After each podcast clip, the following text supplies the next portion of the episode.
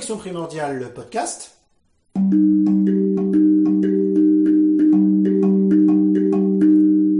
Santé, mouvement, réflexes primordiaux, mode de vie, périnatalité. Avec Paul Landon Et Ludivine Vaubry, du centre de formation Le Plaisir d'apprendre, www.apprendre.org. et tous deux professeurs d'IMP, intégration motrice primordiale, www.réflexe.org. Réflexe au pluriel.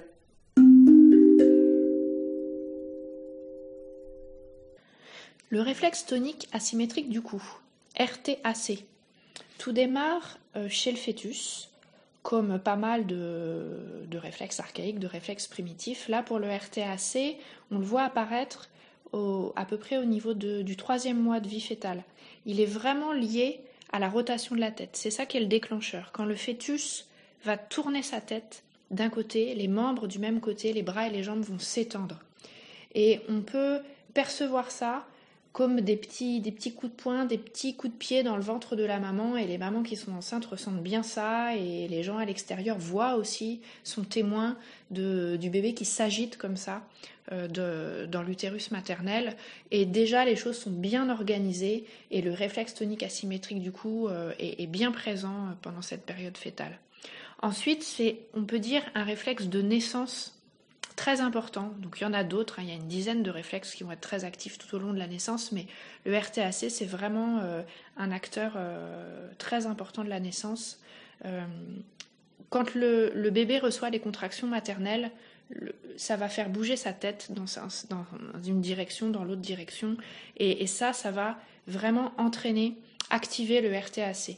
Et le passage en spirale du bébé dans les différents détroits du bassin de la maman, vont entraîner également des rotations de tête du bébé qui va activer fortement le, le RTAC.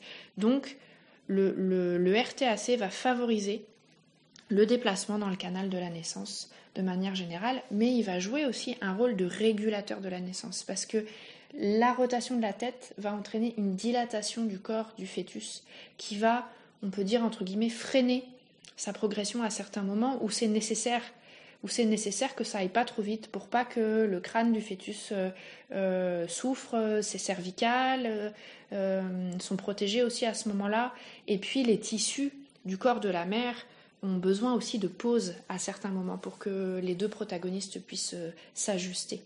Donc il y a vraiment une danse entre les réflexes du corps de la mère et les réflexes du corps du bébé.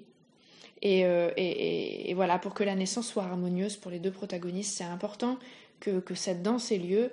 Alors, cette danse, elle est présente lors d'accouchements par voie basse, lors d'accouchements physiologiques. À partir du moment où il y a une médicalisation de la naissance, c'est vrai que la communication réflexe entre les deux corps est un peu plus difficile.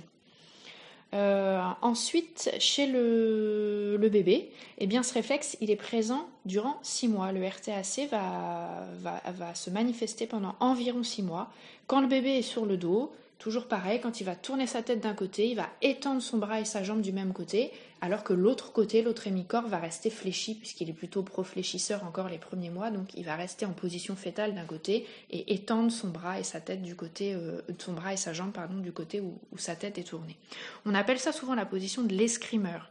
Donc c'est vraiment euh, euh, le réflexe de l'homolatéralité par excellence, le réflexe tonique asymétrique du cou. Le déclencheur, c'est la rotation de la tête, encore une fois. Et je dirais même plus, c'est la curiosité avant tout ça même qui va entraîner la rotation de la tête. C'est-à-dire que le bébé, quand il est allongé sur le dos, il va percevoir euh, un bruit, il va voir quelque chose ou quelque chose va le toucher sur un côté de son corps et ça va enclencher la rotation de la tête qui va activer le RTAC, qui va activer qui va être une activation motrice d'un hémicorps. C'est pour ça que je parle de réflexe homolatéral, donc parfois un hémicorps, parfois l'autre hémicorps, suivant le côté où se trouve la stimulation. Donc le RTAC, en fait, il va initier, il va être à, la base d'un enchaînement, d'une cascade de réflexes qui constitue ce qu'on appelle un métachème. C'est le métachème de la mise à la bouche, de la découverte par la bouche, qui est si important pour les bébés pour découvrir le monde et mettre en bouche. Donc, je vous l'explique un petit peu. Quand le bébé est sur le dos, sa curiosité va faire qu'il va. Alors, curiosité, on l'appelle aussi réflexe euh, d'orientation cognitive de Pavlov, euh, euh, va se mettre en route. La tête du bébé part en rotation, le bras s'étend du côté facial. Et s'il y a un petit objet à ce moment-là qui touche la paume de sa main, le bébé va activer son agrippement plantaire, agrippement, agrippement palmaire, pardon. Il y a aussi l'agrippement plantaire, mais là je parle de l'agrippement palmaire, de Robinson. à ce moment-là, l'activation de l'agrippement va entraîner la traction du bras. C'est-à-dire que le bébé, automatiquement, quand il agrippe quelque chose, il va vouloir l'amener à sa bouche. Enfin, il va pas vouloir, c'est pas intentionnel. Son bras va tracter pour amener à sa bouche. Hein, le coude va fléchir à ce moment-là. Et simultanément, comme l'objet, le point est fermé et quelque chose appuie au centre de sa paume, ça va lui faire ouvrir sa bouche. Et ça, c'est un autre réflexe qu'on appelle palmo-mentonnier ou paume-bouche de Babkin. Hein. La bouche s'ouvre, l'objet arrive en bouche et là, le bébé peut découvrir, mettre en bouche, sentir, lécher, euh, engager sa succion, sa déglutition, etc. Donc ça, c'est un métachème qui, à la base, est initié par le réflexe tonique asymétrique. Du coup, le métachème de la découverte par la bouche, de la mise en bouche, qui est vraiment le branchement, euh, de, le premier branchement de la sphère cognitive, la première forme, on peut dire, de branchement de sphère cognitive du bébé. Hein. Euh, c'est important que le bébé puisse activer son RTAC de manière euh, symétrique d'un côté, de l'autre. C'est pas toujours le cas par rapport à des, petits soucis au niveau physique que peut avoir eu le bébé à la naissance, euh, des plagiocéphalies, euh, des torticolies, des choses comme ça, qui font que le RTAC va pas toujours se manifester de manière, de manière symétrique. Mais normalement, il peut explorer les deux côtés grâce à ça, un coup l'un, un coup l'autre, et ça va brancher aussi euh, des mécanismes autour de, l'écoute et autour de la vision. Donc, euh, tous ces mouvements unilatéraux de base qui vont se mettre en place grâce au RTAC, au RTAC vont permettre plus tard la mise en place eh ben, des retournements qui sont si importants et puis des mouvements contralatéraux, des mouvements croisés qui précèdent la fameuse coordination oculomotrice dont on a tant besoin après pour les apprentissages et puis même dans notre vie euh, physique de tous les jours. Donc au niveau de la prévention, pour la bonne intégration du RTAC, ça va être vraiment important que l'enfant puisse être placé sur le dos, mais aussi sur le ventre. Donc sur le dos, sur une surface suffisamment ferme, c'est-à-dire qu'un transat, euh, un maxi cosy, un cosy, euh, ça va euh, avec parcimonie de temps en temps, quelques minutes par-ci par-là dans la journée. Mais si le bébé passe beaucoup de temps assis dans ce genre de dispositif, euh, il aura du mal à aller explorer, à aller mettre en place le fameux métachème de mise à la bouche, à procéder à des retournements, à utiliser suffisamment son réflexe tonique asymétrique du coup. Il va avoir des mouvements euh, euh, qui ne seront pas adaptés à la, bonne émergence, au beau développement de ce réflexe. et ce réflexe risque de perdurer à ce moment-là, avoir du mal à s'inhiber. Donc le bébé doit être, c'est l'alternance des positions qui est importante. Je dis pas qu'il faut pas du tout de cosy. Quand on est dans la voiture, évidemment, c'est indispensable. Il y a les sièges auto, il y a tout ça. Mais ensuite, le bébé doit être placé sur le dos, sur une surface ferme, pour pouvoir avoir une liberté totale de mouvement, et explorer les deux côtés. Mais il doit aussi être posé sur le ventre.